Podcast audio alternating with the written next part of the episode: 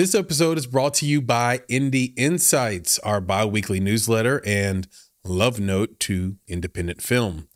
Inside, you'll find tools, tips, and tricks vetted by industry professionals, independent films that will inspire your creativity, filmmaking events where you can rub elbows with filmmakers just like you, and so much more. The best part of it all?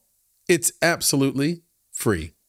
All you have to do is go to www.bonsai.film forward slash subscribe, and within a few clicks, you'll be part of our newsletter community. Again, that's www.bonsai.film forward slash subscribe to get Indie Insights, a free bi weekly newsletter from Chris and Nick at Bonsai Creative.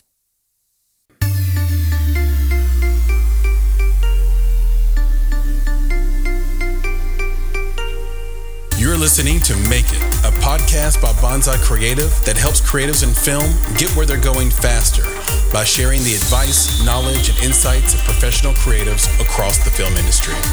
I'm your host, Chris Barkley, and with me today is my good friend and Make It podcast co host, Nicholas Bugs.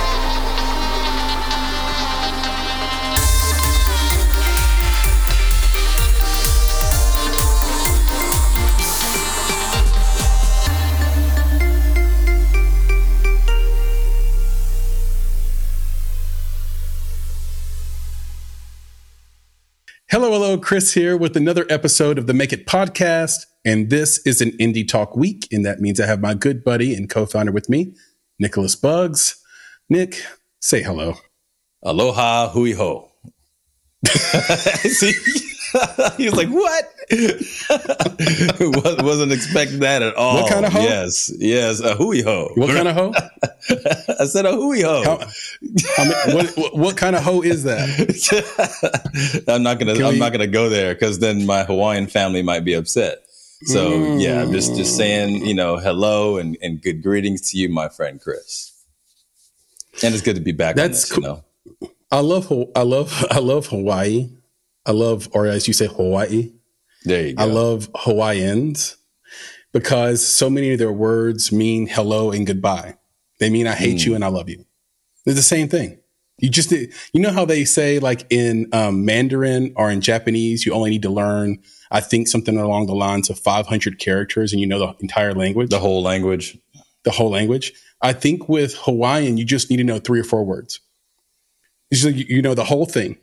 You- Well, dude, you need to know aloha, mahalo. You need to know plate lunch. Those mean, wait, wait, those mean the same thing. Mahalo, no, they don't. aloha mean no. the same thing. No, they don't. Right? No. Mahalo is thank you. Aloha is hello and goodbye. Oh yeah, sorry. Okay, yeah, but it. plate lunch, bro. Sorry, my- my Like, that's ignorance that's the main thing right there. You get a plate lunch. You know, that's to, to me. That's all I need to know.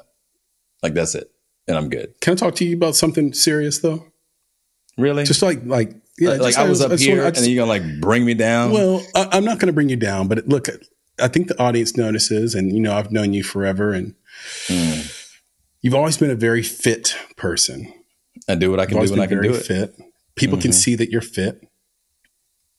Are you talking to your Hawaiian family about spam and about eating eggs and ground beef and rice and then pouring grease all over it and and just like the Hawaiians No. have the worst diet on the planet, right? Is that no, fair? like worse than don't- black you people in don't- the You don't.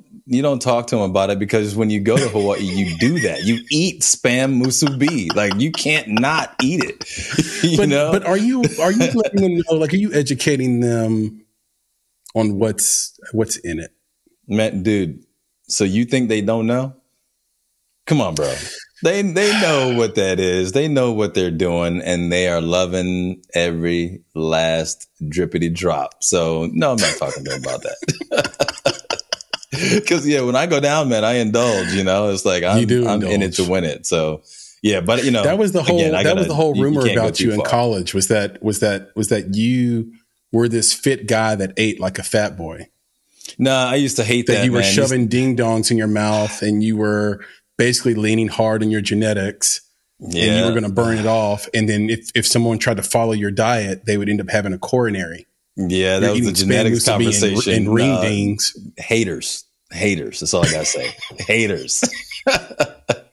You're right. You know, yes. it's not true. I I, did, I have noticed being around you, like you don't eat like a rabbit. You just don't. I mean, you don't. But you don't eat a lot. Right. And and do you have the courage right now on this podcast in this hmm. conversation mm. to just look, there's a lot of people out there, including myself, that struggle with weight just because it's just so hard. There's some genetic. Will you just admit that you uh, have a superpower in your stomach that prevents you from gaining weight? Will you just say what it is, or you, no, you have I'm the courage not, to do so, it? So I'm gonna. I got to. We have to put some uh, some context a little bit around this conversation because yeah, please. You know, please. we are a podcast for the independent film community, right? So yeah. somebody listening right now is like, "What in the heck are these guys talking about? How did they get to this tangent?" Well, it comes back to this simple fact. Yeah, the tangent king. I only have to go there with tangent king, but it comes back to this simple fact and it's mm-hmm. something that you've heard me say a thousand times, which is mm-hmm. this. Yes. Filmmakers are people too. So we'll mm-hmm. get into the film stuff. We do that all the time, right? This is yep. what this podcast is about. But we also take the tangents because we are human beings who get to talk about human stuff. And Correct. if we're interested in a topic that we can share with other humans who are listening, then we'll do that. Now, yes, do I have this inborn superpower that happens to be in my gut that enables me to process things at a high rate? Yes, I will admit it to the greater public that this is true. However, I will also add that yes, I got a very clean diet, man. Food is fuel. If you treat it like that, then you're all good. Okay? Yeah, Fit you starts eat, with what you eat. You, yes, you you are right about the haters, and I appreciate oh, you yeah. con- contextualizing that to the to the audience. But uh, because you do not eat ring dings and ding dongs. Is ding dongs a thing? ding dong's a thing, but I'm not sure about the ring dings. you eat that? Oh, no. Okay. So ring dings and uh, bonbons and and musubi, you're not eating that. You are you don't eat like a rabbit, but you don't eat bad. Right. Let's just be clear about that. Let, let, let me be clear. Let me be clear. Yeah, you don't. Yeah, so I'm I'm good with that. But you do have I have the opposite. Like, so if you're Bruce Willis on Unbreakable, I'm Samuel mm. Samuel L. Jackson. Gotcha. Where like like I can't get it out of me. like I put stinks. it in, it it it pitches a tent. It's like it's it's staying for a while. It's it's it's taking a vacation. Mm. You've got a conveyor belt. Yeah. You eat, you go. You eat, you go. That's right. To the bathroom. Keep it clean. and I just look. It's you know, he just had to lucky. put it out there like that. So anyway, yeah, yeah. Lucky, let's, let's reel it back you. in. Reel it back. I'm in. sure. I'm sure that people are noticing this this this person creeping on our conversation here, uh, just loitering in. but don't worry, folks. He's here by design. That's He's right. the one and only Lance Clark, uh, Dean of the Arts from Huntington University. Lance, welcome to the Make It podcast and to this Indie Talk. Hey, thank you. Thank you very much. That was, uh, I got an education right there. Learned about some Hawaiian dietary stuff, digestive information. um, it's good stuff. I'm loving this already. This is great. yeah. More and thanks for inviting me on. Thank you for yeah. inviting me on. This is, I've been looking forward to this for a long time. Uh, that's awesome, man. Yeah, this is great. And, and do you want to just sort of give people a sense of of why we invited you on? Maybe what they might know you for, what you're working on now. Yeah, well, first of all, nobody knows me. I'm a nobody in the world of independent filmmaking, uh, but I'm trying to be somebody. You know, I think that's one of the great things about independent filmmaking is that with today's technology, and if you got enough passion and heart and drive, and maybe more than anything, just tenacity to not quit, you can go out there and do stuff. You can do some pretty cool stuff. So yeah, I'm the Dean of the Arts at Huntington University. I've been teaching there. Are you ready for this? 30 years at Huntington University. Wow. And wow. it's, and about 18 years ago, we launched a digital media arts program. And my dream from the very beginning was to, to do something at a very S tier level when it came to filmmaking and feature filmmaking. I didn't know how we were going to get there um, because, you know, it's, most people think college, you know, student films being very less than professional Yep. And we did start out that way. It was baby steps. And now um, last year, I just produced our first uh, feature length SAG film. Uh, it was a low budget film. It was under $750,000, but it was legit. And um, man, I learned a lot and I'm loving it. And we're producing our second film. I'm producing our second film right now, along with my uh, film partner, Matt Webb, who also teaches here at Huntington University. And we begin principal photography Monday, coming up this Monday. Ooh. So, yeah, that's a little bit about me. I love what I do. I love teaching. I love teaching. Yeah, I love teaching. I love students. I love the mentoring process. I love seeing light bulbs go off in kids' heads when they're like, I mean, I can do this. You can do this. Yeah, you can do this. There's so much to dig into on that. You know, first of all, kudos for staying in the fight. I think the first thing that stands out is there's no reason to quit unless you've just run out of energy for it. You've been doing this 30 years and you just got your first feature film, film done and you've got Stephen Baldwin in it. You've got a great Mhm. cast and it's a SAG film. Kudos, congratulations. Just uh, two months ago, there was a filmmaker and writer who had been, you know, we we were close to to her, and uh, she'd been on some panels at the couple of festivals with us, and she just basically hung up, you know, hung it up. Just, Nah. just, just quit. She said, Shoot. you know, if it was going to happen, it would have happened by now. Mm. Uh, it's good to just admit it, to be pragmatic, and just admit that you, you know this isn't for you. You know, the industry is is too brutal. Like, you know, I can't deal with it. There's better ways to take my, you know, use my time, make money, whatever. Mhm. On one hand, Lance, I I do agree. I understand that. I, I guess you know what I'm saying. Like, I Mhm. understand the sentiment. Like, there are external pressures that everybody has, where you have to say, you know what, no more delving in this. I need to go work for some tech firm and Mhm. take advantage of my education or degrees or whatever. Mhm. And then there's another side that that the fighter in me, the working class guy in me. You know, I grew up, you know, in- just in a working class family. It's like, Mhm. you know, we don't quit. We figure out the problem. We scratch and we claw. And I think you're just a, an incredible example of sticking in the fight, staying in the fight, Mhm. and then reaping the rewards and understanding that there isn't some magical timeline. hmm Yeah, it's good. I mean, I think too many people out there are just dream stealers. You know, uh, they're out to Yeah. steal your dream. They're out to tell you, you know, it can't be done. And I'm, I'm just a big can't is just not in my vocabulary Mhm. because ca- to me, can't is the cancer of can, and and it's it's like, well, how do we solve a problem? It's problem solving. You know, and I try to instill that in our students and in the people I work with. Um, every day last year on set, you know, if we go back to last summer, again, we shot this uh, a feature in like 22 days, something like that. Um, we shot every day, Monday through Friday, took weekends off. Every day, I would go around to all my department heads who were all professionals, and then they mentored our students underneath them that were interning on the project. And I would, I'd just go up to them, "Hey, how you doing? What's going on?" And I would, I'd hear things like, "Oh, wow, this is really tough. I wish I had this, wish I had that."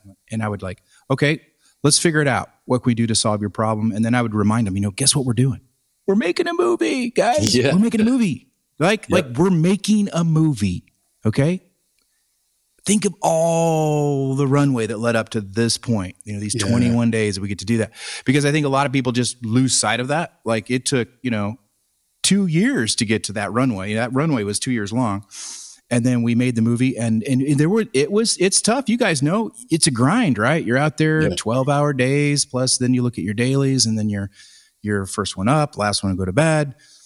Uh and yeah it just it's just but if you can have that mindset of like wow, we get to this is so special. It's it's almost like sacred in a way, like of, of, of the arts to just be able to go out there and collaborative collaboratively make art together. It's an it's a symphony. And I literally every day it's what I did. I just went around and like, hey, we're doing this, we're doing this, we're doing this. And you know, after four or five days of that, it, it really turned attitudes around. People were like, we're doing it. We're making a movie. And they, people kind of started joking, we're making a movie, you know. and then my other slogan that I like to say is producers got to produce. Producers got to produce. So no matter what I was asked to do, producers got to produce. Yeah, That's I think awesome. you need? Yeah. that- do I have to go drain that RV? Do I have to go drain drain the uh, the sewage out of the RV? Yes, producers got to produce. You Yeah, know, somebody- like, there's no somebody's gonna do that. task. There's no task Too big or small. you or uh, too big or small. As a producer of an indie film, you do it all. It That's reminds perfect. me of uh, a guy I worked with, hardest working guy uh, that I've ever been around in business. Uh, his name is Michael Sousa, and he came from the uh, uh, the consulting world, Hmm. of the McKinsey, uh, BCG world, or whatever, Oh wow. and Boston Consulting Group world. Yeah. And he used to say, "If you're wondering whose job it is, it's yours." yeah, I'm gonna steal that one now. That's my new one. Right, because there's a type, there's- right, Nick- right, Nick, right. Like there's a type of person, Nick, that will be like, "Who was supposed to do this?" And it's like, well, you just go ahead and do it.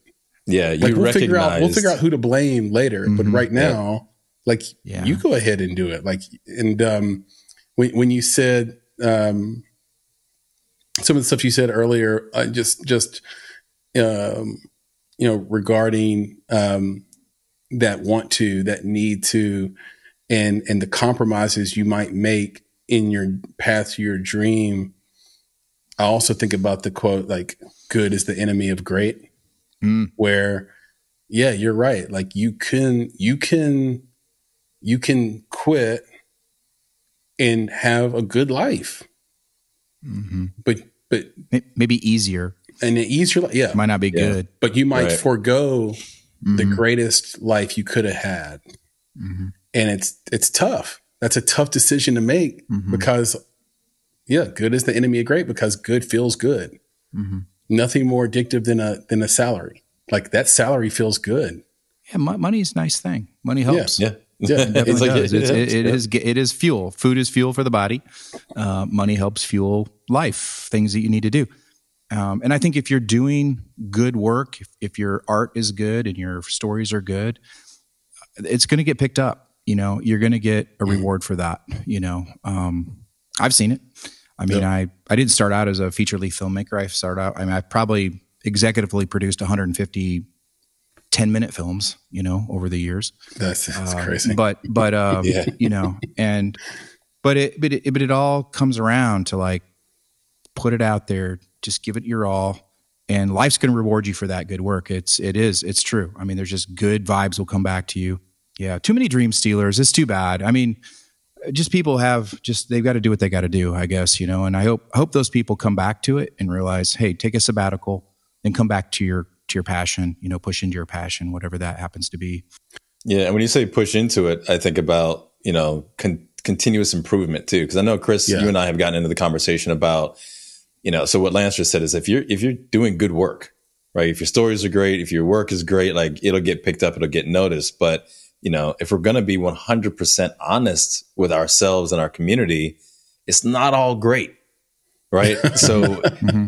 it might Yeah. actually just take that extra layer of mm-hmm. work or that responsibility as a filmmaker to say, well, if I'm not getting picked up, if I'm not getting the recognition, mm-hmm. it's not about quitting, but what do you need to do to now level up? Mhm. You know, I think Yeah, that's be, been be able to take notes, get notes, take feedback, Exactly, and, and, then and surround yourself with it. people. Be honest with you on on it. You know, That's and it, most and people, honesty. most people are. Don't go to your Well, I mom. don't- I Don't, don't- go to your mom you- or dad. that's what I was gonna say. They're like, you're the best in the world. It's great. That's right. So where where do you go, Lance? Like, where would you tell your students to go? Because that's what they're going to Well, do. They're going to yeah, go no. to their family. That's Yeah, yeah, 100%. we do. We well, we try to fest our stuff. We try to get out in festivals. We try to do it in juried um, peer review. Uh, you know, opportunities like Broadcast Educators Association has a peer review. It's, it's the nation's largest like collegial contest in the nation. By the way, we're second in the nation with awards on that. Uh, with about 300, 300 film and TV schools in the nation. With Little Old Huntington University, and there's also you know a whole bunch of those. I, you can kind of call it pay to play, but you know you. Uh, you, you pay to get into it and then you get really good notes back and if they like you know if you meet a standard you get like here's a little trophy you know here's a gold statue of something you know uh, but but you get good notes and they're they're brutal i mean they're they're most of the feedback i've got on stuff i've submitted to to things like that have been pretty honest and pretty brutal um, and things like oh okay i thought that was the mona lisa and it's not the mona lisa Hmm. so I've got to work on, you know, better sound, better mixing, better just, you know, everything. So How do your students react to it when they get those kind of notes? they want it. They want those. They they want they want to be pushed hard. They really do. They don't they don't like any kind of candy coating kind of stuff. I mean, we do probably in the in the classroom environment. Um, we don't coddle, but we do we're supportive. Mm-hmm. You know, we're very much supportive. Like, hey, if you fall down, I'm going to help you get back up, right? Okay. And that's not always the case in the industry. So one of the things we're doing right now with our capstone program, which is what how we're doing our feature films, is through a capstone film program where we invite these professionals. We like we'd invite you guys in and whatever your areas of you know maybe producing or directing or whatever areas you want to do.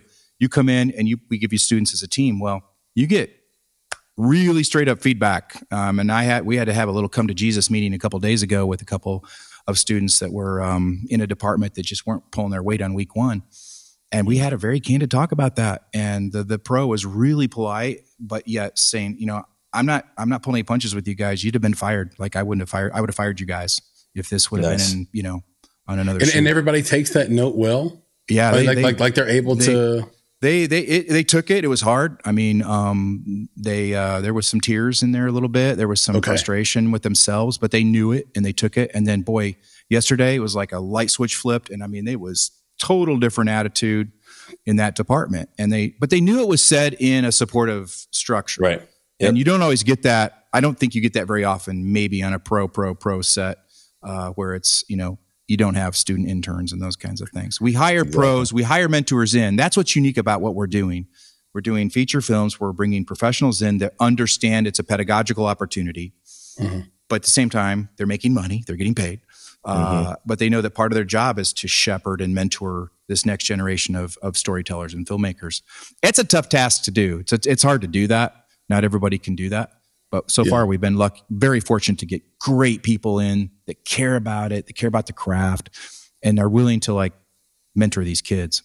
I'll share awesome. the bonsai process for for Yeah. note giving and how we uh, got good at giving notes and and how we we do this um, probably or I'd like to do it like twice a year, but we probably could do it more than that. There's just the training, but we'll bring in um, like producer Elise and and and Jason who who used to read for us, and this table right behind us will take three mm-hmm. copies of a short film script. I'll give them a red pen and a black pen. Red pen is for grammatical errors. Black pen is for style. And we'll just read it. We'll just go mm-hmm. through together all at the same mm-hmm. time, read and mark, and then we switch each other's paper. And then you're you're like, oh, how did I miss that grammatical error? Mm-hmm. They got it. I mm-hmm. missed it. Uh, mm-hmm. Oh, why did? Let's have a conversation about why you think that's a style error or a problem style wise, and I didn't, or I did and you didn't. And what happens is our whole team ends up being on the same page about what is good, what we think is good, what we think is great, what we think is bad, and why. And you can really trust us to give you a note. And I love we, that. We're kind of out of that game now, except for the stuff that me and Nick review for uh, production and investment. But still, that if you'd like, I think it's a really cool, fun process. And we always use a short film so we can do it in one sitting versus a feature. I might be I might be looking you guys up this fall. Yeah. yeah, do we, it, we come in and teach that, Nick. Nick, you want to All you want to go to Indiana and, and teach Yeah. t- We teach the bring you out process? for that. That's cool. Yeah, but it's and it's also we're also a good balance, Chris. You know, in the way that you and I specifically will review things, because you know we were joking earlier. It's like, yeah, am I an AI? You know, I can be robotic. You know, I can just take the hmm. feelings and throw them out. You know, and just kind of mm-hmm. look at something. You know, very strictly. I'm just like, it is what it is, and it isn't what it Yeah. not Um, but sometimes, you know, my delivery, you know, if I deliver those notes from that perspective, can be very harsh for a filmmaker who doesn't mm-hmm. necessarily see all the science in in storytelling. They they feel the art, right? So when you're talking to them about things that didn't work or things that were left off the page or things that just didn't quite make it, uh, it can be difficult. So, but Chris, I know that when you read, you're often reading for the art of it. Right. And how did you feel about least it? So, well, I like that. I knew what they were. Yeah, exactly. At least first, I knew what they were trying to say, and I'm like, but they didn't say it. and then, you know, they didn't do it. Like- and then when we put those together, we're like, okay, I get Yeah. it. So the note really is to how to how to get them to bring the thing out that they were trying to do. Um, and so, how do you give that note as opposed to giving the note that you just didn't do it? So, I think that we also try to balance, you know, balance That's the art and the science in those notes. And when I read it, I'm going, "Oh, that's expensive." Throw that scene out. That's not happening. Got Um, it. I'm too much of a producer, pragmatic. yep. Will you break down Producers are some terms produce. for us, though? I noticed you you, you said S tier earlier, and you talked about capstone program. Will you break down both of those for the audience? I mean, S tier to me is the the superior tier, the top top shelf, you know, of Okay. quality of what we want to, to appear to. And what was the other thing I said? I'm like, Uh, Just the A capstone, program. Oh, You- capstone. You, talk- yeah, you talked thank, about a little yeah, bit. Thank you can for you that. break that so, down a little oh bit? my gosh, thank you. So, you know, remember um, three years ago when the we were just going to take two weeks off and Yeah, like this yeah. little pandemic Yeah. thing? That was like that was exactly three years ago. Like Yeah, right. right yeah. now. Yeah. And we we did. We we took two weeks off, and we we had kids going every uh, year to L.A. for a program that we had out there called the Los Angeles Film Studies program, and we'd send you know 10, 15 kids every year out there, and uh, that program shut down. You know, like p- pretty much permanently shut down. We stopped sending kids out there.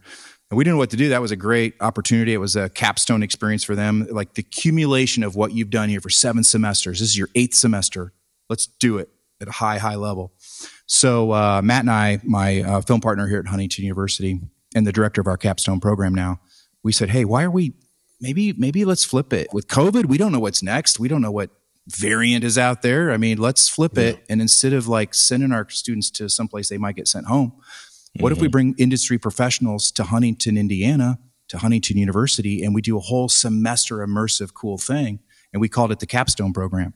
So it's a part of our curriculum, and you can come in and, and uh, get into that program. And your eighth semester here, or your se- last semester of your senior year, uh, you get into this whole 16 week let's make a movie mode and uh, you get put into a department you study all the different departments you get into an apartment you work with the director you break down the script you look at everything that we need to get ready to shoot in may and then uh, they graduate and then a week later they come on board and we we make a feature film and so Wow. that's every other year we're doing that so the fact that's um, happening right here in the like like in Indiana at Huntington Yeah. University, no one would guess that. That sounds like I- that's out of USC Film School, and, it, and it, it is S tier, man. See, that's S tier. I, I, I, love I love it. How did, you mentioned the 150 student films you Yeah. EP'd. There is some tropiness to a student film, things that like we've mm-hmm. come to understand are going to be a telltale sign this is a student film. Yeah, name a couple of them. I'd love to hear what you. Sound. Yeah. Oh, oh, Sound. oh, Yeah. oh, I thought you were talking about theme thematically. Oh no. yeah. Oh, yeah. If you're talking technically, yes, definitely. Uh, poor sound, poor Poor lighting. lighting. Uh, because you know Thematically, stick Yeah. every storyline you ever had in one movie. That's the uh, Yeah. thematic sign. Like you're just throwing the kitchen sink at your film. or it's about suicide. You know? Yeah, Or it's about you know kidnapping, kidnappings or something like that. Or you know, don't drink and drive. You know. You know, don't do drugs, but I'm going to show you all the possibilities of what happens with drugs Yeah, for, right. eight, for eight minutes. It's funny, you like have a "Don't Do Drugs" uh, short film, and the whole time you're like Oh, you promoting how, see how awesome bad it is. See how much fun they're not having right now on their drug trip. so we've actually put in. together we put a get put, we put together a do not use list. It's like Oh. twenty things that we don't want to see in your films. Okay, Uh, uh, that like was my question. That was my question, yeah, Lance. like I was going to ask because I Yeah. don't think film schools. The fact that we keep seeing these films lets me Mm-hmm. think, or leads me to believe, and I'm sure Nick you feel the same way, that universities aren't teaching against it. They're just letting these Yeah, filmmakers make the same tropey mistake over and over again instead of saying, I Mm-hmm. know this is what you're going to end up doing. Let me save you some time. Take the room sound. Uh, you know, have some Yeah. unique themes. So, so anyway, go ahead, t- talk to us about that a little bit, about how you We guys do- cut that off. yeah. off. I mean, we we we really just kind of nip it in the bud early on. You know, they on thematic wise, they have to pitch like so. Matt and I are like executive producers on the project, so you have to come pitch because we're putting some department money behind it. They got to go out and match it. So if we give them eight hundred, they're going to go out and find another thousand, you know, for that. But you, you're using my money, right? You're using the department money. So there's some themes that we just don't align with. You know, we're not going to do anything with um, uh, that's that's racially insensitive. We're not going to do anything that's sexually insensitive. You know, we're not going to do anything that demeans people, that is punishing people. That is, we're not doing you know murder, th- things without consequences. You know, basically. Um, we're not making Hallmark films. I mean, that's not what we're doing. You know, we're making Yeah. goody two shoe films. Uh, we we like stories that are um, that are that, that really push into the human condition. What's real? You know, um, you know. When I remember early on, and we've gotten our students to the point where they they know going in, I better pitch something that is better, you know, than than what's out there. But, you know, early on, we were getting some pretty crazy crap, you know, like, you know, really, really bad stuff, you know, and, um, and, and part of me was like, well, what are these, what are these, what's this generation dealing with? I mean, is this like, what's going on in their hearts? You know, what's going on in their minds? Cause, you know, and I would sit down with some of the guys. I'm like, well, you know, who do you know that got raped? Who do you know? Do you know anybody that's been raped? I mean, was your sister raped? Um, You know, and I would I would ask him honestly, like, I mean, I just Right. be hon- like, uh, no, I don't know anybody that was violent, violently raped. I don't know anybody that was violently raped. Well, then why do you have a rape scene in your film? Like, and you're making it bad. You're like, it's bad, right? Right. Right. But you don't know any. Like, do you realize the steps you'd have to go to even talk about how to approach shooting something like that? Yeah. Like, you're not. You're 18. Right. You know, I'm 50. I would be really careful about even trying to write a scene like that and direct a scene like that and try to you pull know, it off and pull it off. on And, and- on and- yeah. like that, that is like they just don't think like that, you know? And so we, again, we're not trying to do like candy coated stuff, but most of the college students are going through issues of what am I'm going to do with my life when I grow up and mm-hmm. th- those kinds of things. So, okay, you can push into that, but maybe tell more, maybe tell more stories that are not your age, you know, 18 to 24, because most film festival judges are not 18 to 24. You know, Right. they're adults and they've had adult issues and they're going through adult things. So think beyond that. Let's don't cast all your college friends to be in your movies. You know, uh, that so everybody is the same age all the time, and let's don't do one more coffee shop you know film that all takes place in a coffee shop you know nothing wrong with that location it's just everywhere all the time because Right, their friends work at a coffee shop Right. you They got it for free. Yeah, that's why. They got it for free. So so let's be different. And so our stories stand out. You know, we did a film called uh, last year. It was a senior film called Clown West. Okay, it's a western film set in the 1800s inside a real barn. That the lead character is a clown. He comes into the tavern as a clown. He's got a clown face, but he's not funny. He's just the clown, and, and it's all of that. It's just against the grain, and he's here to like take out Jesse the outlaw, but he's like stands. You know, it's those kinds of things. It was a good story, uh, you know, and they have a duel in the end, and then so it's just that we're trying to push them harder on good stories, and then the craft is obviously very important, right? yeah, yeah. Yeah, getting room tone, um, the basics. You know, we try to cut all those basics, you know, and we don't. I think sound, no matter where you're at, sound is always the issue. It just, yeah, I don't know, it's so frustrating. It just seems to Yeah, be but- always the issue you deal with, and we don't want to say fix it in post. You know, you hate to use that. Well, Right. one of the things that happens is you pick this great location and then you get on set and you find out your location happens to be directly under a flight path Oh, Yeah, that's and you great. didn't stay in the location long enough. And you're Yeah. like, oh God, I got it. We're, we're shooting on three minute intervals now. Yeah, you, you scouted it, but you only Yeah. were in there for three minutes, right? You didn't hear Right. the jets coming over all the time. Yeah, Yeah. or you didn't hear those, Or you just didn't hear those- them. Yeah, you just started Yeah. ignoring them. You didn't hear the industrial, you know, refrigerators that were around the corner in the bar that you're filming in, or something like that. Um, you should have. You should have caught Yeah. it, and then you got to deal with that. So yeah, all sound is like more than fifty. For me, it's more than fifty percent of the experience. I will forgive, you know, kind of, you know, a film that's not great lighting necessarily, but if the sound is off or just lacking, it doesn't fill out my world. It's hard to get into the movie that way, you know. Yeah, we believe that 100%, Hard to get especially into when story. watching films. That's that's our first, at least I know for me, that's the 1st thing. Mm-hmm. I think that's why both of us said it at the same time. We're just like sound. We didn't say lighting first, it's just sound. Yeah. And that hits you really hard when it's and not done well. unfortunately at film schools it's all about the camera typically right? It's it's camera mm-hmm. lust it's camera you know it's it's the thing. It's ooh the camera. And and and that somehow seems to be the you're the the apex predator on a set if you're the dp and and and sound just kind of is like that little step brother or sister off to the edge you know that like yeah you know who are you?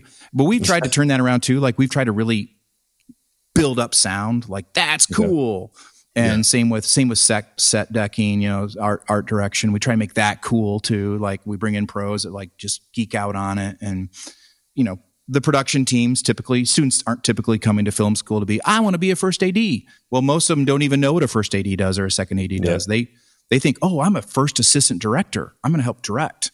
Yeah you're not. No, no, you're Right. making you're making the day out of days, man. You're you're sitting back there cranking out, you know, schedules and pulling your hair out when the director and turns everything upside down at the end of your shoot, saying, "Oh, tomorrow let's do this and this and this." Right. You know, and you've already got your whole weeks of dudes already scheduled out, and then they they just domino it backwards. You know, so yeah, yeah. The, but that's part of the joy of like serving and and and them growing and realizing, wow, there's so much more to do on a film set than being right around the actors. That's Yep. just a really Agreed. elite elite group of people that get to stand around and do that. Very lucky students you have. And I'll give you guys a, a fun fact. Here we say DP. And I know this because we just spoke with Sophie Holland, the incredible uh, casting director for Witcher and Wednesday, Tim Burton's Wednesday, and wow. um, bunch of other stuff. Uh, too many to name. She's she's killing it. Um, Wow. But she's in the UK, in the UK. and over Yep. there they call it the DOP, the DOP, the director. Ah. They they they, Of. they give respect to the of in the UK. So if you're in the UK, you're anywhere in Europe, say the DOP, not the not the DP. And and speaking of fun facts, Mm. you know what time it is, Nick? Mm. I think I it's time about to say for things we should know We should know. with producer Papa Bear. Producer There Papa go. Bear, drop us, drop on us a thing we should know. What is the most successful Oscar winning religious film of all time? What is the most successful Oscar winning religious film of all time? Okay, so uh, I have some in, in my We're gonna mind. sit on this, right? We're, We're gonna, gonna sit, sit on on this for it. a little bit. Let it Yep. let it We're gonna marinate. answer. You're gonna have to answer now. Yeah. We're going to answer at the end. I think I have at least two in in my mind. Lance, do you have a few?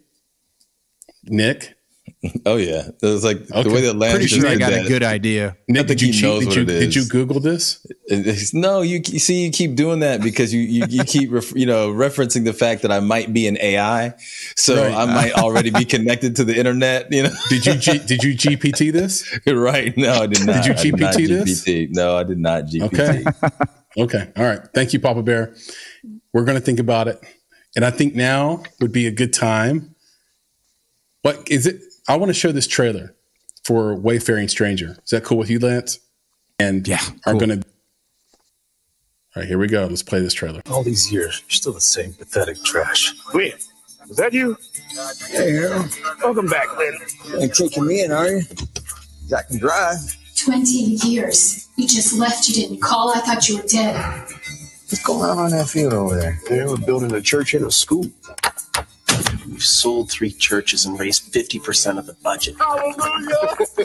Hallelujah! I'm not about to waste any hard earned money on some pastor pipe dream that can't even get a line of credit. Did you get the call from Lloyd? Lloyd had a heart attack. We have to find a new carpenter by the end of the day. Could you use me? Your brother says you're a singer. Your breath smells like gasoline. Having a drunk build this He's not a drunk. He's a broken man, just like you and me. Why can't I just learn the guitar? You know how we feel about rock music. Why here? I reckon I could ask you the same thing. What if somebody did something they weren't supposed to do and you knew about it? What Glenn needs is a doctor, not a church with no money and a charlatan for a pastor. Dad! The best friend I ever had. I love you. The Israelites can knock down the walls of Jericho with a prostitute and a marching band, surely Glenn can help us build this church. Remember, ask, And it shall be given to you, seek, and ye shall find. knock. And the door shall open. Hallelujah. Amen. Let's roll.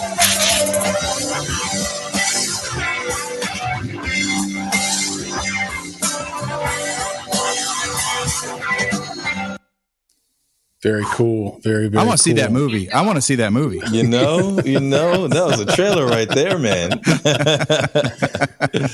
That was great. Like man. Congratulations. Congratulations. Thanks. That's, that's incredible. So tell us, let's, you know, use this as a segue. What's the plan with this film? What's your distribution plan? How did you get Stephen Baldwin? All that good stuff. Oh, that's a lot. A lot to unpack right there, Chris. Yeah, man. We do have a plan. You know, uh, the plan is to get this film out as to many people as possible. I just want people to see it. You know, um, obviously, I'm a producer of the project, and and I think, oh, it's so special. It's my baby. It's got to hit theaters. You know, um, I've listened to enough, you know, podcasts on distribution that that might not be the case.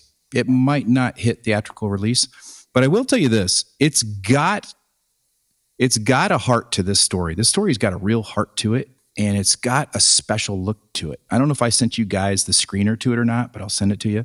Please, I would love Uh, it's that. it's it's very different. You know, it is faith aligned, but it's not cheesy because it's a it's a real based on a true life story, and this actually comes from a six month period of my life. I am this is my family story growing up. Oh, I didn't know and that. so yeah, so I knew Glenn. I knew this character, this whiskey soaked, you know, country singer that shows up to town and is is is running from some secrets in his life. And he came to town and he in, interacted with my parents. And he ended up helping them try to build a little church that, that my parents were trying to build a church and a school.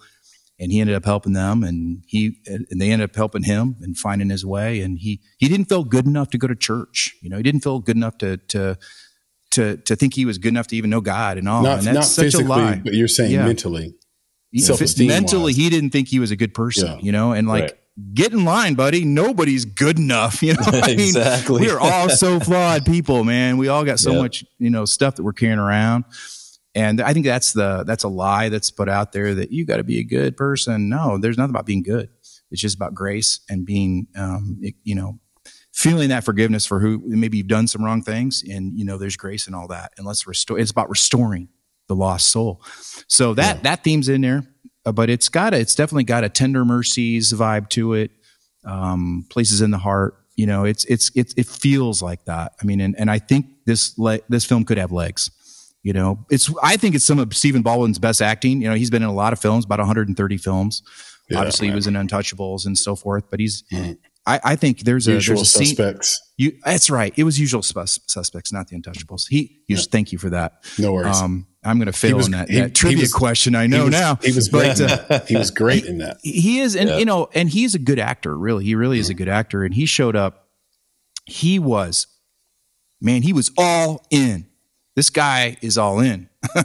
Yeah. Uh, and the way we got him is I just I I'm I'm IMDb you know pro, and There I just go. we Really? just yeah we just called his agent.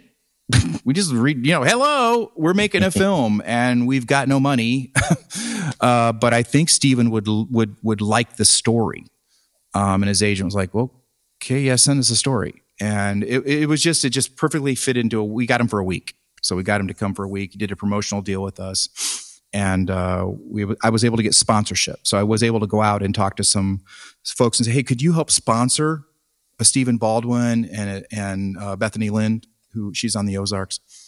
And and both those are, those were kind of our two kind of names, you know, that we had. The the rest of the actors are fantastic. I mean, literally, they're great. They're just awesome.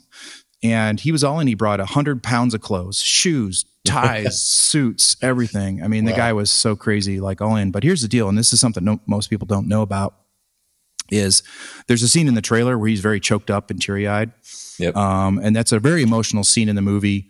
Uh, and I don't know spoiler alert, but there's there's a sad point in the film.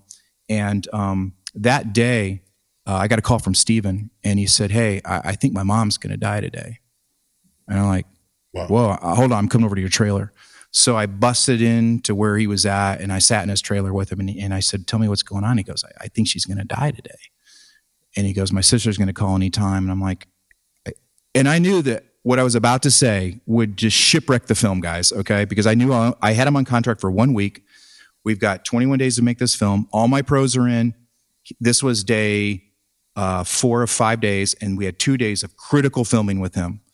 Um, and I said, "You get on the next plane, Yep. and you go home, and you be with your mom, and you be with your family right now."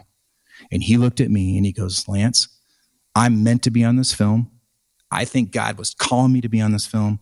We're making this movie, and I'm not going to go home. And I've made my peace with my mom already." And he was all in. So that scene was literally like 90 minutes after he got the phone call that his mom passed away. And he walked on set. And, and we didn't tell any of the extras because there was a Right, room full of extras and stuff like that. We didn't tell any of the crew. Limited people knew about it. Um, and he pulled that. It is an amazing scene that he pulled off there. So, um, and he was all in. Now, he won't return my phone calls now, but uh, you know, back then it was like, you, you, know, he's just a busy guy, you know, and, Yeah, and I, but. I want him to see it. I sent him the screen. I'm like, Stephen, please watch, man. This is like, dude, you're rocking this role, like in the scene. And so I think he'll get excited about it um, once he finally gets his sense. He was supposed to look at it this weekend. Did and this might be a little bit in, inside baseball. Uh, feel free Yeah. to to decline answering if if you Yeah. if you care to. But did he agree to do promo for the film? Yeah, so we we did. We you know and that that's nothing new. That's a part of the business that happens. We were able to bring him in uh, on a on a very decent SAG rate, you know, um, and it was better than most, but it was great. It wasn't like probably you know the highest amount that's out there, Right. but we also were able to negotiate. Okay, if if we he, he was able to negotiate a um, a promotional agreement where when he was on set, he um, we did an interview with him uh, for uh, a three camera multi cam interview with our students. He spoke to our students. He did some a lot of teaching with them on the edges and stuff like that. He answered questions of uh, we had a media day and he answered some questions and stuff. So it was that kind of stuff, you know. Okay. I don't have a junket for him to go around and go on any, you know, talk shows or anything like that, you know. And, and I honestly don't know if Wayfaring Stranger is that kind of a movie that would even attract that kind of attention. But um, there was a film that came out a couple months ago, Jesus Revolution. I don't know if you guys heard about that or not. I've Um, heard of uh, Jesus, that- yes. It, it was a, you know, Erwin Brothers, you know, this is their latest film. Lionsgate, you know, distributed it. It's made almost $70 million. I think they Yep. shot it for, I think they shot it for, for 12 or something like that. It's everybody's pumped. Everybody's pumped about it. unbelievable. I watched it and I'm a, I'm like, oh my gosh. The first 10 minutes, there's a guy, it's set in the early 70s, and there's a kid on a, Schw- a yellow Schwinn bicycle, and there's a baptism scene in the first 10 minutes. I'm like, that's my movie, man. You just right, stole yeah. the first 10 minutes of my film. We have a baptism and a kid on a yellow bike riding to the. Wow. Wow. Like, okay. But Well, anyway, but- but so. the, the reason that movie's so important, Lance, is because it, it proves once and for all it's the hardcore smackdown to anyone who's sort of naysaying that that that that film genre has a lane. It, Right, It, it has right. a massive profitable lane now that Yeah, that yeah. people are going to start to invest in heavily because the investors are now and, and the and the larger investors and banks even are starting to realize something that the folks that have been two feet in on this genre have known for the last two decades, which is that when you make a faith-based film, your audience is baked in. Yeah.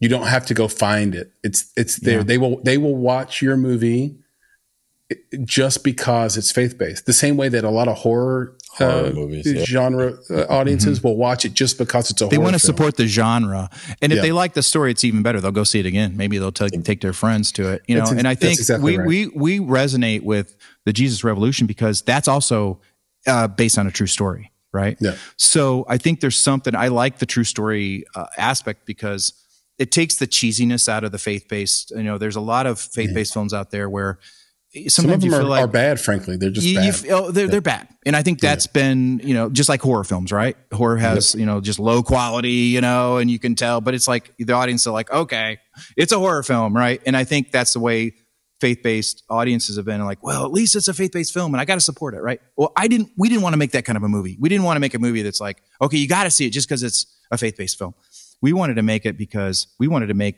you don't even real honestly you guys when you watch it you won't even go oh this is a this is a christian film uh, Yeah. it, it's life. It's real. You know, it's dealing with addiction. It's dealing with uh, issues of depression.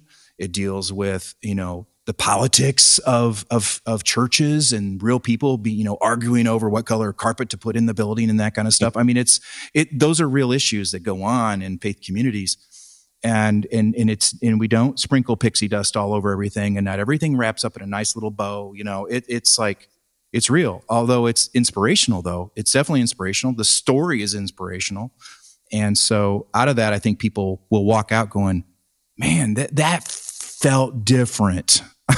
What, what are you gonna, like, what, what are you, you going to do for marketing and branding? we are seeking distribution. Um, and so I've, I've sent out the screener to a lot of, uh, a lot of folks that I would like to go with. Um, and I'm, I'm not, I'm talking the, you know, the, the top five or anything like that, but I'm reaching out to, I think companies that that will like it. That will, and I actually had a distributor last week call me and say, "Hey, you haven't signed a deal yet, right?"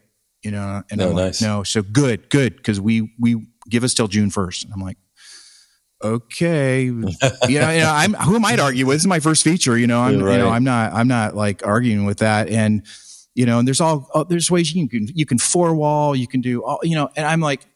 I don't have time to do that. I don't have kind of time to go in and four wall this all over the place. And and you know, we are tethered. The university is tethered to a denomination of about 300 churches, and that was a thought. Like, let's go at all the churches and do. I mean, I'm not opposed not, to not, that. Not a terrible idea. Not not horrible. You know, I mean, if we can do some more uh, fundraising and fundraising that way, and we can, you know. Uh, get some love out of that. And I was just today talking to uh, an independently owned theater just up the road here. It's beautiful. It's uh, circa, you know, Art Deco 1920s theater in Wabash, Indiana, uh, called the Eagle Theater. And it's just, guys, it's gorgeous. They just renovated it, $18 million renovation. You, you walk, you feel like you're walking into an opera house palace, right? It's one of those just beautiful. And they're like, yeah, sure. We'd love to partner with you. We'd love to have you do a, a, a Wabash premiere and come in and we'll, you know, we'll pack it out, probably get 500 people. We went at our premiere, uh, three weeks ago, we sold out 700 people at our premiere.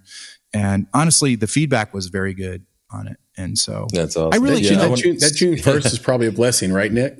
Yeah, it is. It, it does. It gives them some room to actually Oh, to oh. think as well. You know about and, and I, we're not options. expecting any summer release. Like I'm not going up against blockbusters. I don't want to go up against you know Guardians or anything no, like that. We're, we're just saying that your This first is- deal is probably not going to be your best deal. man. Exactly. Yeah, yeah. So I don't see it. This is new to me. This is where I could learn from you guys. I, I need to listen to all your podcasts because I'm sure you talk Yeah, about yeah, distribution quite a bit. Mm-hmm. And and you know, and I'm not opposed to just exploring other options. I mean, you know, I used to kind of think, oh, if it ends up on YouTube or Tubi or Freevee or all those other thou- I'm not opposed to how you know if that ends up down there on the waterfall at some point, that's fine. Obviously, as a producer, and I think most producers w- want some kind of theatrical release because we're in love with the movies. That's how we saw movies. We went to a theater, we experienced it in a theater where it's almost again like a sacred space. You go in, it's quiet, everybody is is is partaking of the visual medium. My first movie was Raiders of the Lost Ark, you know, and I sat there. I was I was I was in seventh grade and I snuck into the movie theater because I grew up in a home where I wasn't allowed to go to movies, and now I'm making them, yay! Right, but yeah. uh, and I wasn't allowed to go to movies. I wasn't allowed to play, you know, you know, poker or anything like that. And I snuck in. I'm sitting there, and I, I remember remember that scene where the big ball rolls Of down. You know. Harrison Ford Yep. does the thing with the gold yeah, and the yeah. bag, you know, and He he's doing swaps this it weird out. Thing. Yeah. He swaps it, and it's just it's just that literally that's the first movie I saw in a theater, and I'm I'm like I'm just speechless. I'm mem- just mesmerized by that first 10 minutes of the whole movie. And I mm-hmm. walked out of there and I just said to myself and to my God, Lord, I don't know what I just experienced. I want to be part of that. I, I want to be more of part of this. I'm going to be part of this. I don't know how. And I know it's probably wrong for me to want to be part of this, but it's not wrong. It's art. It's, wrong. beautiful. That's right. You know, Raiders of. Lost It- Ark. it's- What an it's incredible story. That's right. Storytelling, personal, you know, or self-expression. And I just wanted to, uh, to bring it back to one of the things you said earlier that I really liked. So I wanted to mention it. And it was the fact that you said faith aligned.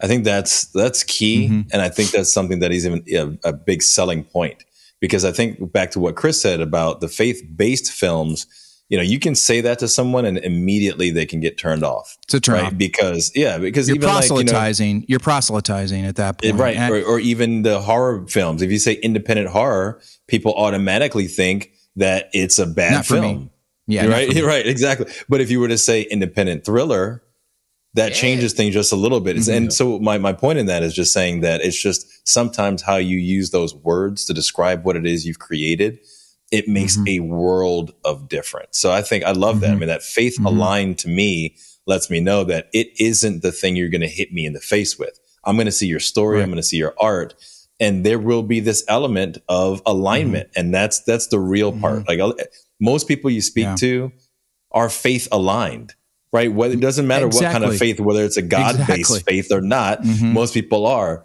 but they're not faith-based not everything that they say or do Mhm. is pushing their faith on you like you said proselytizing so i think i, I just wanted to mention Mm-hmm. i love that faith aligned in our faith aligned films, uh, we we we're not afraid to push into doubt.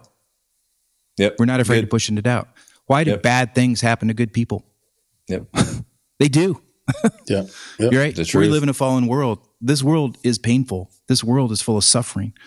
Um, and and let, let's and there's also hope. There's also joy. There's also forgiveness. There's also room to grow in who we are in the human condition, and we want to tell stories about that. You know, patterns. Our next film is dealing with that issue too. I was just going to ask you. And, Tell, and I don't know if you want to us about- transition into that. Yeah, well done. Tell us about patterns.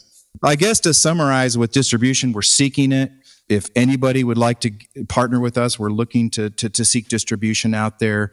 Um, and I'm I'm open to you know, creative conversations. Well, we want to see the screener, So, and, and and yeah, and I will definitely can, send it to maybe you. we yeah. can help with that. Ah, I would love that. And, And and patterns, too. Yeah. yeah, yeah, and I know it. See, I'm learning all about that. I don't have an electronic press kit. All that. I mean, I had a, I had a guy uh, for who purchases films or gets deals done for other. I, I'm learning this whole world, right? I produce 150 films, student films. I never had to deal with. What's pa- what's a one pager? I don't know what that is. I'm learning all this stuff, all this new lingo, all this new jargon Yeah. in the last six months about elect, you know, electronic press kits, one pagers, uh, EPKs, AP, all that kind of stuff. So I'm a quick read though. I love that kind of stuff and I love to learn. But um, yeah, patterns is is the same thing. It's faith aligned. It's it's a story about a family uh, that comes together to support their father who has just lost his wife and he has dementia. And mm. the siblings are coming from all over the country back home again, and they're all the family of origin stuff from Yeah. the, their growing up years kind of they have to deal with it they have to face it maybe they've run away from that and they've come back home and you know and, and what do they say at, at, at holidays don't talk about religion and politics right you know, you know something in, like in that Hawaiian Yeah. culture, you're not, you're not allowed to. You're not allowed. Is that right, Nick? okay. Nick, you're not allowed to bring up divisive. Uh, Divisive Uh, stuff. conversation no, man. points, it's, right? it's all Yeah. about a Yeah, love. but it always happens. You always have that crazy uncle that's like pro right or pro left not or in this and that. Hawaii. You know, you, you, you can't help it. Well, I, I need to move to Hawaii then because Yeah, I, I right, need to have th- I need to have Thanksgiving with with your family, Nick. Yeah, Um, yeah, yeah. Because I mean, I grew up with the Trilateral Commission, man. You know. Oh, wow, that kind of yeah. Stuff. You know. Yeah, deep, yeah. deep, deep stuff. Deep stuff. yeah, the But, um, Trilateral Commission. I haven't heard that mentioned in, oh, in wow. two decades. Oh my gosh, Yeah. the Illuminati. Yeah. You're right. Illuminati, Yeah. So, uh, you know, so Bilderberg Group. I know. Yes, they run the world, man. Chris, you're with. You know You're it. right. Did we, are, we, are we related? You're right. Probably. hey, hey, no, don't start. Don't start. They can see the tanning So- happening already. You can go so, deep on so that. this, so this is what happens. Family get together and like Lit fireworks, and you know, fuse. and you know what they say about any scene in film, right? Nothing's more boring than two people agreeing with each other, right? And you can't mm-hmm. have that. Yep. so out of that we it's a page turner and it's all about dealing with that but it's a really great story of of loving on their dad learning to forgive each other and how to move on as a family and you know picking up the pieces so it's it's it's a good one we've uh we've casted i think smartly and that's probably not a, a, you know a good grammar way of calling it but we've casted wisely uh, we've got, um, you know, Piercey Dalton. She's been in, in a film called The Open House. Uh, Mark Forget from Ford versus Ferrari. Great movie. Kiana Sanchez, uh, I'll be there. Peyton Edwards, Weekenders. Thomas Mahard, he's actually British. We needed an older gentleman to be British, and he, he was in Gran Torino.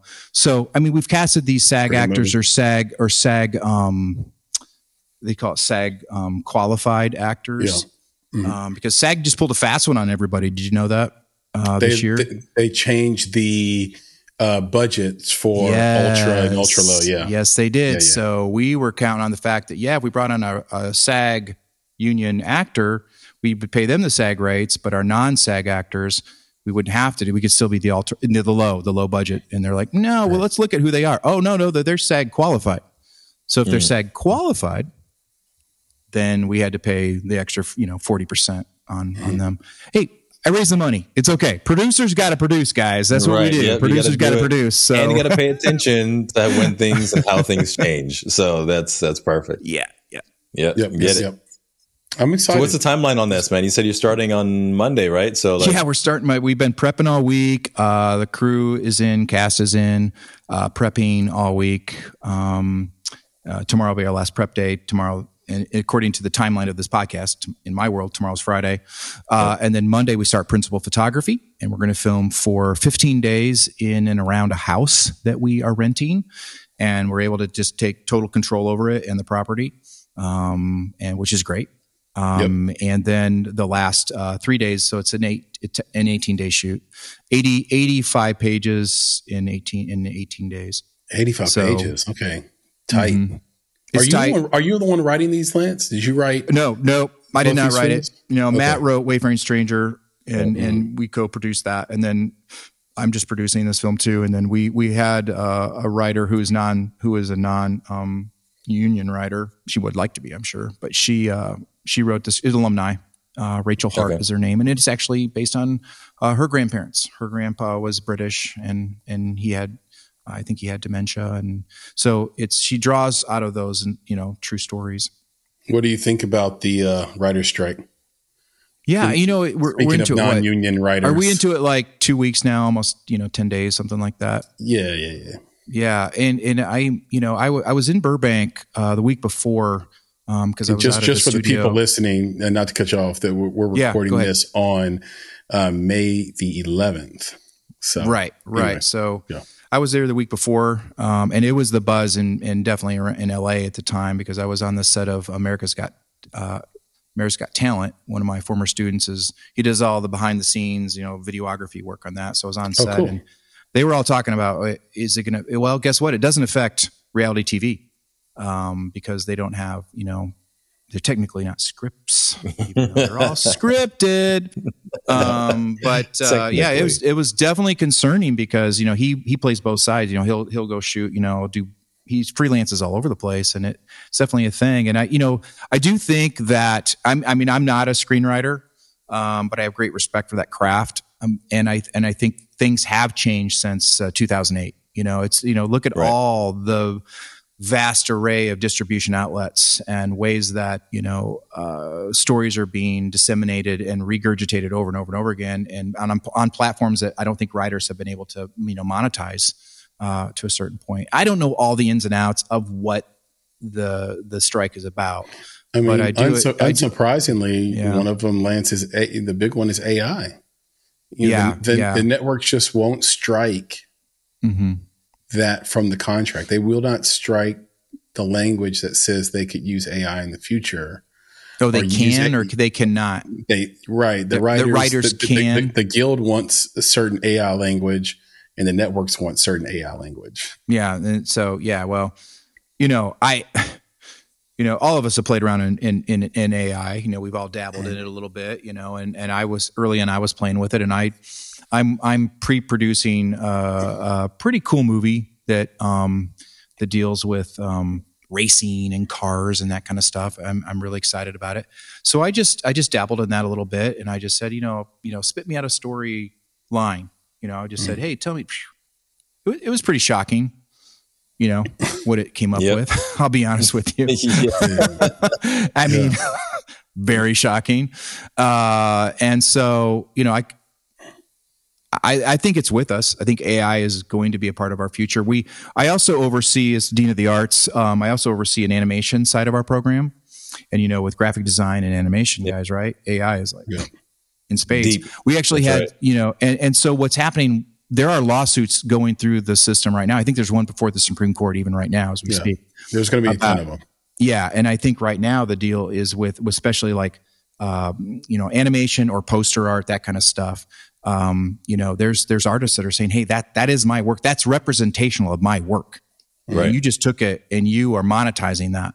You So- monetized it and democratized it without permission. Yeah, so, so so, our, uh, like lawyers like Kevin Christopher are just like licking their chops because he's going to be he's going to have work from now I can't until even the end of imagine. his life. Yeah, because everybody can say this is that looks like my stuff, and you got money off it. I can prove it because look at my pic, and and that's what AI is doing. I mean, it's just just But that's combing exactly- the- it's just combing and looking, and and if you put your stuff out there to sell it, even it's it's grabbing it right and going, ooh, that's cool, you know, and it's just morphing it, packaging it. I, I I've talked to some production designers that are using AI all the time. Yeah. Oh, they're using it like all the time. They're using AI. So you've got a scene where you've got, you know, beer bottles in the background, right? Well, now they just print off AI. Just they just tell AI print, you know, make me a a, a, a beer bottle, you know, label. That looks convincing. Looks good. Yeah, yeah, and they're Yeah. slapping it on. Or or That's print genius, out. by the way. It's also AI Yeah, it is. three D prints. The AI's designing stuff that they can print out too Yeah. For props and stuff in the The, background. run, just the stuff like that. Runway AI app is unbelievable. so so so good for student filmmakers. I mean, because Yeah. now you can shoot that coffee shop scene you talked about and seamlessly turn every person in there into like aliens if you wanted to. And now all of a sudden that coffee shop scene is interesting because it's a bunch of aliens in a coffee shop. right. it, it is incredible opportunity. I've never been scared of technology. Um, I've always been kind of an early adapter, but I'm also want to preserve the human condition and and allow artists to be creative and not. I don't. I would hate for this to take over, you know, and and just to be because you know right now, I mean. I can tell when a student turns in a paper and it's been written by AI, right? You can just tell. It, it, it doesn't sound real. doesn't sound even human. It sounds Yep. like a machine wrote it. Have- I'm have sure it'll get better seen, and better and better, but Have you ever seen the movie called Cheats Lance? It's it's well, it's not Uh, called Cheats Lance, but Right. Cheats, comma Lance. I don't know. It's it came out in the early 2000s. Yeah. And the main character, the character's name was Handsome Davis. okay. and That's uh, memorable. yeah, it is. And um, the whole movie is is based on this group of high school kids that uh, try are trying to or basically have to cheat on these tests in order to get into college, the college they Oh want to my get into. I kind of remember something about this. and uh, it's it's a comedy. It's Yeah. funny, uh, but one of the things that comes out in that movie is that the reason kids always get caught cheating is because basically because of their ego. Mhm. So they'll cheat to get a 100, but they haven't made a 100 on anything all semester long. exactly. Right. So the teacher knows right away. Oh, you It- cheated. You're the dumbest so kid in my class. Obvious. Yeah. and the the question You got to is, get an 80 when Yeah. you cheat. yeah, right, right. That's Exactly. the secret. right. And Yeah. the AI doesn't do 80 work. But I will say Right. this, it, but it, it does do that not quite human work. And I think that's the part where, you know, Mhm. it's, it can be easy if you care enough to find it. You know, they've had some of those images on social where they're like, well, you can tell this is AI. Well, yeah, because you put the words, you can tell this is AI. But if you're qu- Mhm. quickly looking at something, you're looking at it something at a glance, or you're looking at something in a scroll, you might not see all of those elements. And that's what Exactly. the AI is going to be doing is going to be kind of proliferating because people aren't looking at things with the Mhm. level of scrutiny that, you know, any of us might, you know, it's like, look at like watching a movie, you know, if you're in the industry, you're looking at things a little bit differently than you are if you're not in it. Mhm. Right. So I think that's the thing Mhm. is that uh, it can produce things that we would be like, that's obviously AI. Whereas the general Mhm. consumer would be like, that was awesome. You know, that was perfect. Like, we're like, no, Right. don't take over. Right. But yeah. Yeah. it's uh I think like you said, Chris, they're dealing with that with the strike right now, in addition to the other things, which is being able to monetize their work. monetize Yeah. their work exactly and get paid a little bit more uh, based Mm-hmm. on just the way money has changed and you know i think people view hollywood writers as these very wealthy people and Oh, yeah. first of all there's just about there's only like 1200 to 1300 working writers that are getting paid so being one of those Mm-hmm. is kind of like hitting the lottery but of those 1300 they're not all like millionaires and, and, and rich i mean we you know they, they, they have to get uh, they have to monetize their work and continually monetize it on the level of inflation and, and the and the cost of, of living. But but to your point, uh, both of you actually, uh, these lawsuits that come out might slow down the progress of AI and make the strike a little bit you know easier to negotiate down the line. But it will be with us, to your point, Lance, in our culture uh, going forward. And I think speaking of culture, that'd be a good time to bring in our culture check. Oh, is that time, man. I think so. Is that time. yes. It's that time for a culture check. You know, let's hit it, man. Cause you know, we we talked about this. Like we gotta do the culture check this week because of, you know, I guess you could call it a great op-ed, right? That you provided in our newsletter, which if you're not subscribing to it, you should. Bonsai.film slash subscribe.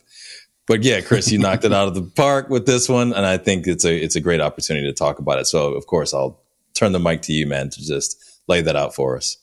Well, thank you for that. And and it's apropos to what we're talking about just a moment ago, which is this strike. And look, you were mentioning Lance that hey, you know, they work on reality TV that's not scripted. you know, uh, they don't have to worry about it. Or, hey, I've got this young lady, Rachel Hart, who wrote this movie. She's non-union, even though she wants to be union. Well, if you're paying attention to the strike and the strike rules and some of the people on the ground, you know, they've made it very clear. If you plan on being in the union in the future and you're not, do not submit things for for hire. Do not submit uh, works um, uh, to be produced. And if you have things out there, pull them back. They're really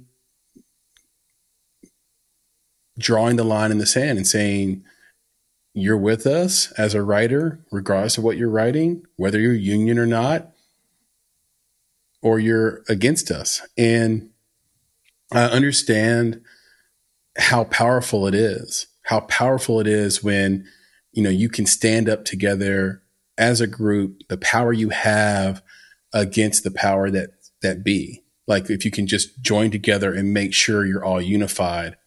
But in the commentary that I wrote in the newsletter, I'd noticed on Twitter, I'm on Twitter as sort of my primary social media outlet, I suppose. But I noticed that there was this this scab, uh, which is you know that's the first of all just that name, right? But this but that's not a that's not a WGA thing. That's a union thing. It's been around forever. So this scab named Brian Thomas Neal, who was basically vehemently against the strike, and I thought the way he was against it was poorly worded. I thought the way he decided to to voice his opinion was uh, harsh and at times gross and at times inaccurate in terms of his opinion and how things work. And the result of him being a scab publicly on Twitter was that writers started to screenshot his tweets and ask anyone that was following him to unfollow and block.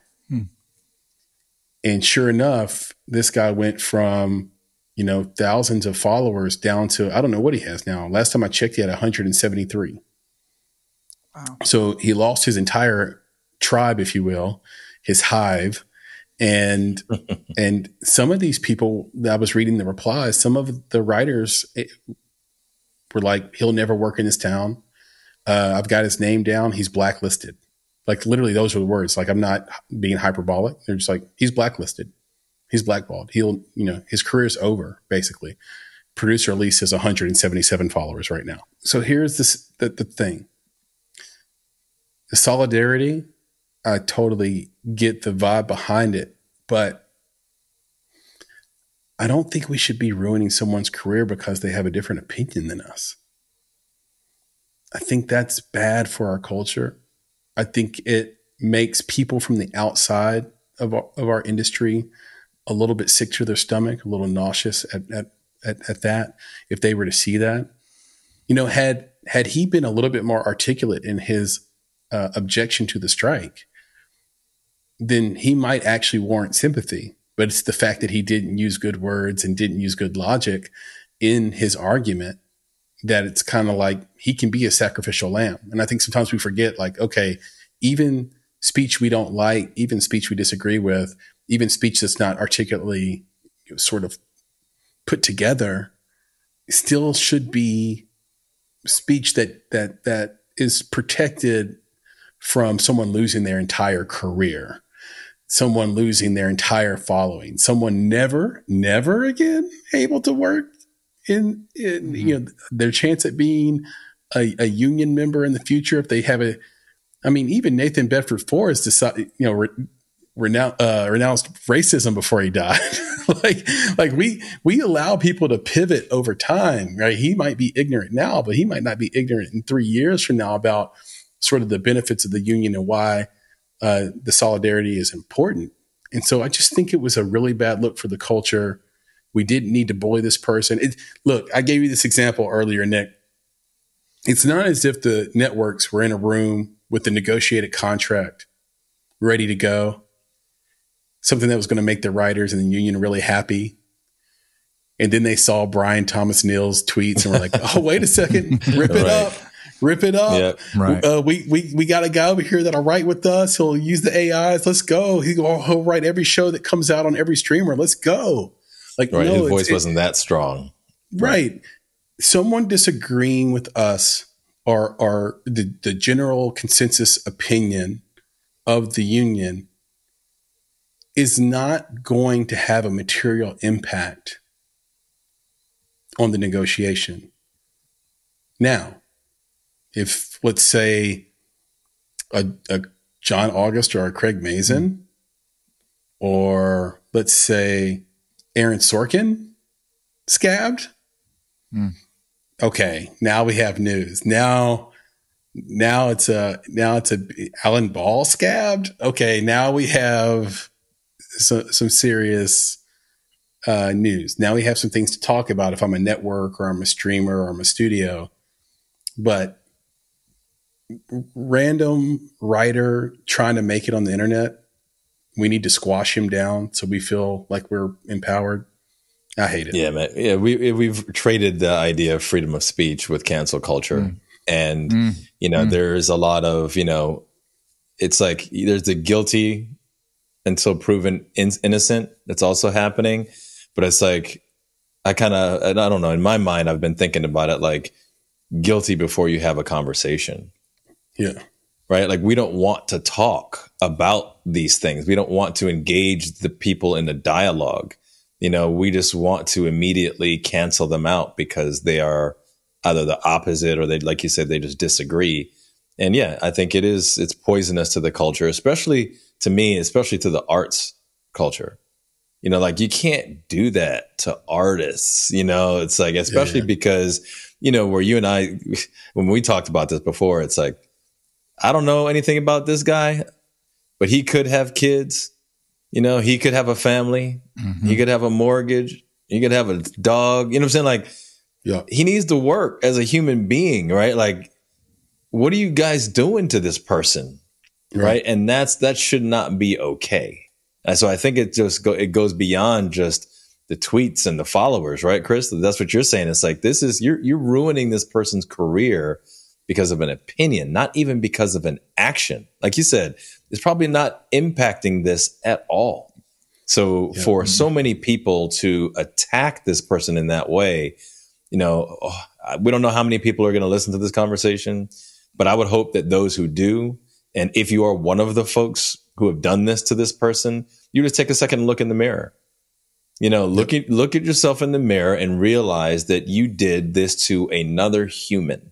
You did this to another artist. You did this to a fellow in your community. Again, they might not 100% agree with you, but they probably came up with you. They probably went through the same struggles that you did, you know, and they, again, potentially may have a family. So just take a look at yourself and make a change. I had to throw that one in there for you, Chris. Well, yeah. What do you think, I- Lance? spot I'm with on. you. I'm with you. I mean, I'm not a part of that guild, and um, but I do respect. I do respect the the opportunity we have to to learn more to listen to each other, rather than just throw up, you know, slogans or banter. And social media is just, you know, in many ways it can be like in the old days. You'd go to a truck if you were traveling across country, and you'd you'd end up at a truck stop, and you go to the bathroom, and there'd just be stuff written all over the walls of the bathrooms and all that. Now Yeah. Eh, that's kind of what social media has kind of turned into. You know, it's just Mm. thrown up there, and it, it does it does it it can be very hurtful, and I think it could be very harmful as well. So, I like your message there. Uh, I mean, if we're going to say it, let's let's be able to say it and back it up with what we believe, but be able to have a good argument about it, but be able to Right. listen to the other side instead of just like throwing bombs at each other. Everybody in art has been bullied at some point, and that's why you do the art. So why do we want to turn around and be the Right, bull- eh, why do we want to turn around and be the bully? And and here's the deal: we don't have to ruin his career. He'll ruin his career on his own, mm-hmm. just just based on how bad his writing is, or how bad or how bad his attitude is. You know, frankly, it didn't seem like he has like this bubbly personality. You know, he's the kind of guy that's going to get in the room and, mm-hmm. and shit the bed. Frankly, mm-hmm. right? Like like he'll get his opportunity and then he'll ruin his own opportunity. You don't even have to do it for him. Yeah. In the famous words of Jay Z, Uh, he did it to themselves. He did it to themselves. Exactly. yeah, I was going. What, what's the actual quote? Uh, Nick? don't I, was going to kill. those A, are I was going to kill a couple of rappers, but they did it to themselves. Themselves. yeah, the figure, the figurative kill, the hip hop. meaning Yeah. he was going to Yeah. do a diss track. He's like, no, they did yeah. it to themselves. I didn't have to say anything. They just like done. let out a bad album. So that's my my attitude. I take the Jay Z attitude, the Shawn Carter attitude, which is like, I don't have to say anything about this guy. He's he's going to do it to himself. So that I, at the very least, like you said, Nick, look in the mirror and take take that point of view. Yep. Okay, let's get down to this trivia question. There it is. Papa Got to bring it back. Can you can you come back and repeat the question one more time, and then we're going to give our our best answers. What is the most successful Oscar winning religious film Okay, the number one. of all time? Now, don't say yes or no, uh, producer Papa Bear, or make any faces to indicate the answer is correct. But we'll start with Lance. No, I'll start with we'll start with me, then Nick, and then we'll end with Lance, and we'll see if if this is any of these are correct. Now, can I give more than one? Can we each give more than one answer and, and see if any of us hit it, or we should just give one? Well, okay, no. Let's It's do this. We're just going to pick Yeah. one, Just but you do can Go say what one. your what what your suggestions were. Yeah. So here's what I had in my head, and I'm going to pick one of these four. I had Passion of the Christ, The Exorcist, Tammy, and The Omen, and I'm going to pick The Exorcist. Okay, Nick. I'm going Ten Commandments all the way. Oh, it's a good one. All all chips It, are in. it- it- it- it is it is the Ten Commandments, hands down. Okay. Papa Yeah, because I, I definitely thought about Passion of the Christ, especially because Yeah. you know if you say successful, you think you know monetarily successful. It came out later than Ten Commandments, so if you look at the dollar, Mm-hmm. you know amount that it would have made, and then you would extrapolate that against you know what that would have been at the Ten Commandments time is like a billion dollars, like things like that. But man, I, I I'm think it just is saying- the most one of the most successful rated R films, though. There, time. there you go. Yeah, the but- passion of the Passion of the Cross. Yes, I don't know if Ben yeah. Hur's religious producer, Elise, Oh, because Ben Hur's a great guess. Yeah, So, but yeah, I would have gone. I was going to say this. it- I yeah, could not no, turn the TV yeah, on without seeing Ten Commandments like my entire youth. You know, It could be Ben What you're dancing It- maybe it is. You're dancing around the criterion uh, for how to define successful Oscar film, winning film. And so each movie had to have one, at least one Academy Award, and each movie had to have a significant religious co- component, and each movie had to be at least nominated for Best Picture. Mm. So, with that in consideration, you, are you sticking Oh, with yeah, I'm I'm sticking sticking, with- I'm sticking with. I'm I'm- sticking with mine.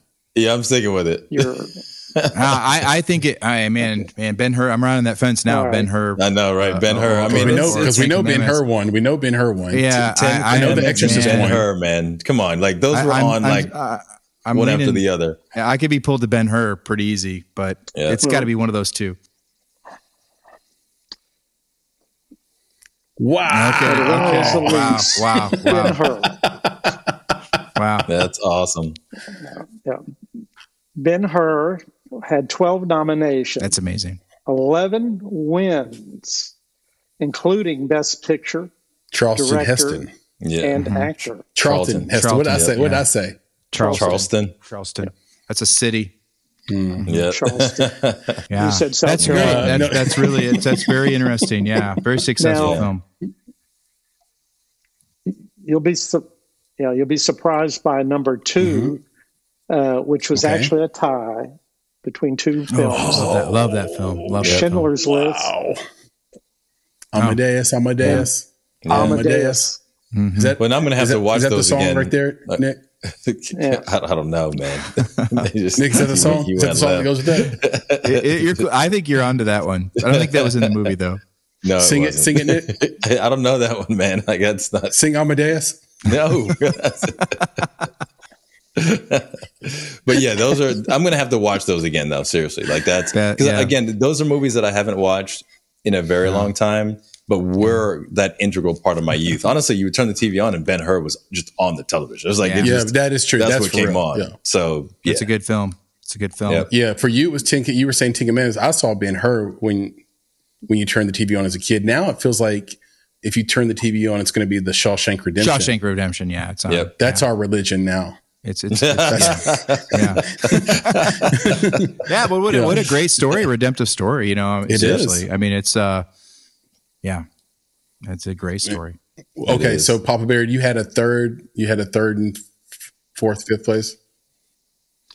Yeah, um, and and maybe Lance can tell me uh, about this movie. I'd never heard of it, but it's He's not that old. from 1943.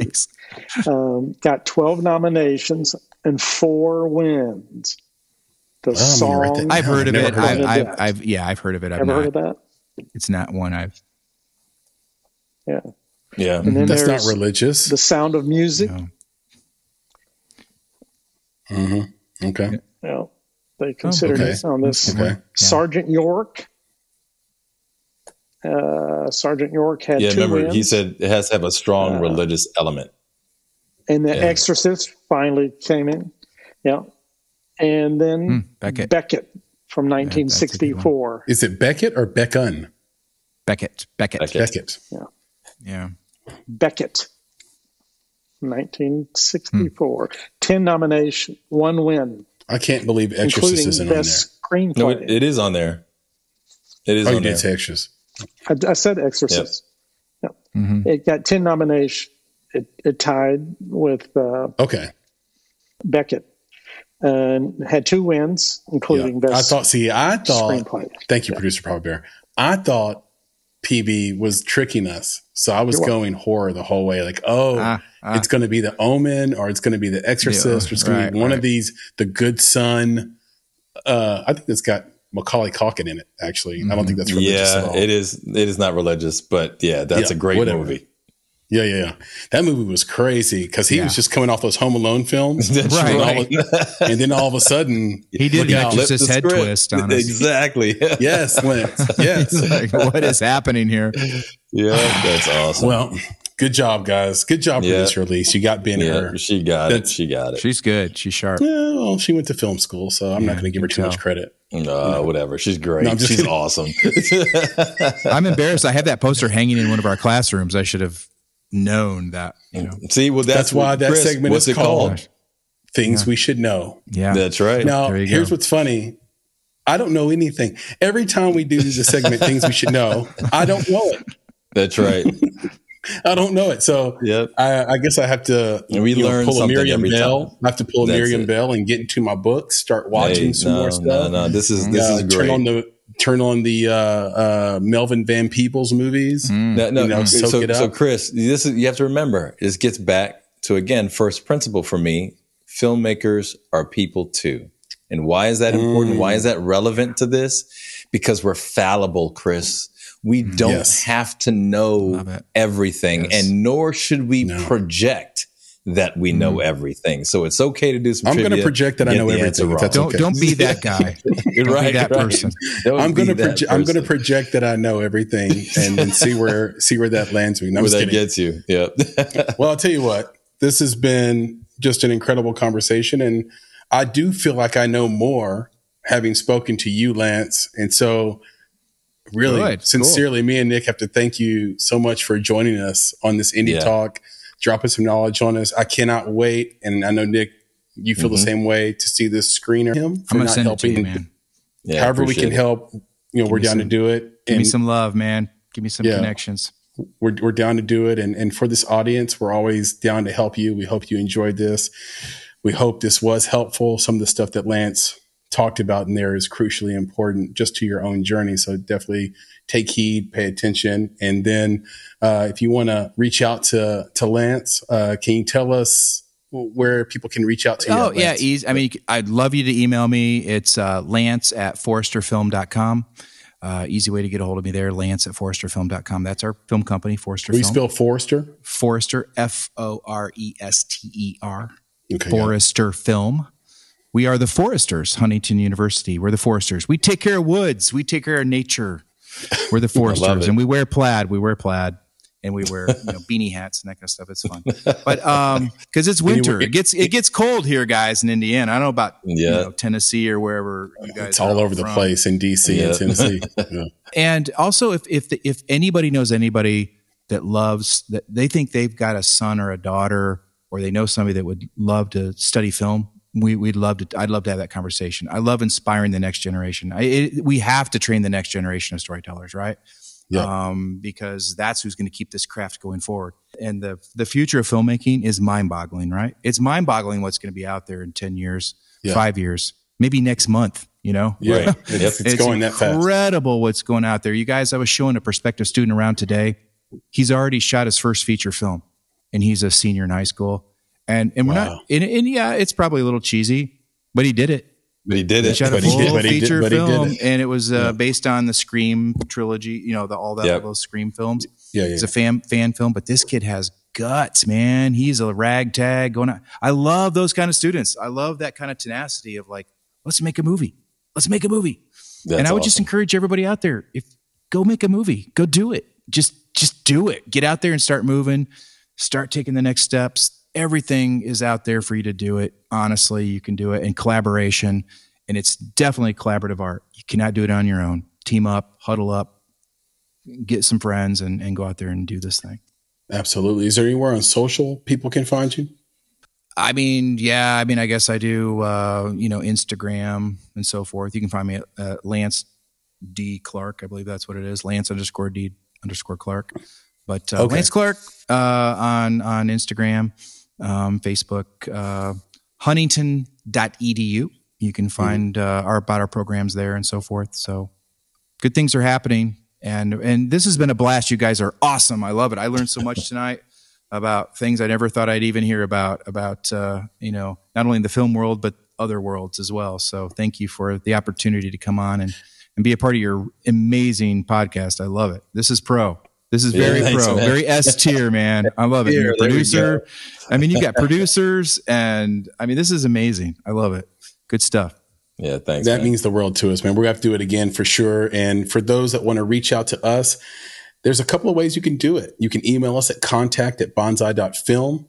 That's pretty easy. But you can also reach out to us on social media at underscore bonsai creative on Instagram and on Twitter. You can just search for bonsai creative on TikTok, Facebook, or no, not YouTube. On YouTube, search for Make It and we'll come up, I right. think. Make It Podcast. We're on Make It Podcast on YouTube. And so we'll come up on all those. You can reach out to us in, in those ways. If you want to reach out to Nick directly and tell him uh, how much you're disappointed in him for not helping the people of Hawaii, uh, you can do that at nick at bonsai.film. He loves to get a hateful email about things he does on this podcast. if you want to reach out to me and congratulate me on calling him out on that, you can do that on Twitter at Flame in Your Heart or you can just search for Chris Barkley on Twitter and I will come right up. No, I'm just kidding. Be nice to Nick. We love Nick. Be nice to him when you email him. And That's then last but certainly not least, uh, go to our website. There's lots of goodies on there. www.bonsai.film. That's B O N S A I. Some people like to spell it with a Z. That's With incorrect. Z. It's S A I, like the tree. And there you can look at uh, a variety of things around the Make It podcast, find everything you want to find, uh, all the places it's distributed. And you can certainly subscribe to the uh, aforementioned, before mentioned newsletter at bonsai.film forward slash subscribe. You can also find places where you can donate to our Patreon. Hey, it costs a little something something to make a podcast. It's more than just time. We try our very best. We try to be S tier, and S tier is hard. And so we need all the support. Donations start at just five dollars. What are we doing, folks? This is like less than a chai with a with a shot of espresso in it. So uh, help us out. Do your thing. Patreon.com or uh, and search for Bonsai Creative, or just go to Bonsai Creative or, or Bonsai.film rather, and you'll find our Patreon page on there. And so, with that, Nick, can you please leave us with the credo? Of course, to all of our friends, our family, our fellow filmmakers out there, be better, be creative, be engaged. And thank you for listening. Lance, Nick, talk to you soon. Yes, sir. We'll do it again. Thanks, Lance. We appreciate you, man. See you guys. Great show. Thanks. Peace. You've been listening to the Make It Podcast. For more information about this episode, please visit our website at www.bonsai.film. If you haven't already, you can subscribe to our podcast on YouTube, Spotify, or Apple Podcasts by searching for Make It Bonsai Creative, and the show will pop right up.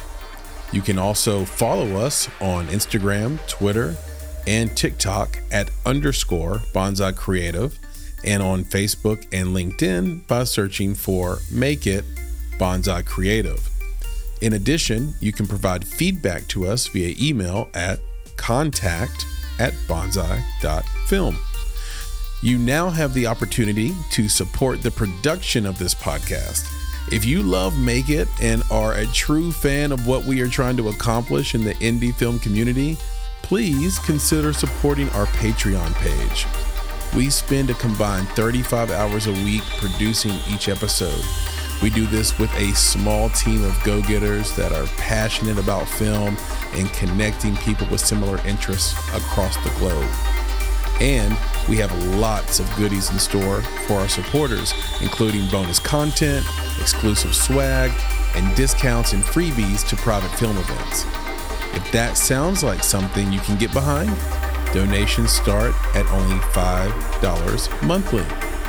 And of course, if you're looking to take a big step toward your film's financial success, go to www.bonsai.film and click on Services to explore our unrivaled approach to film marketing.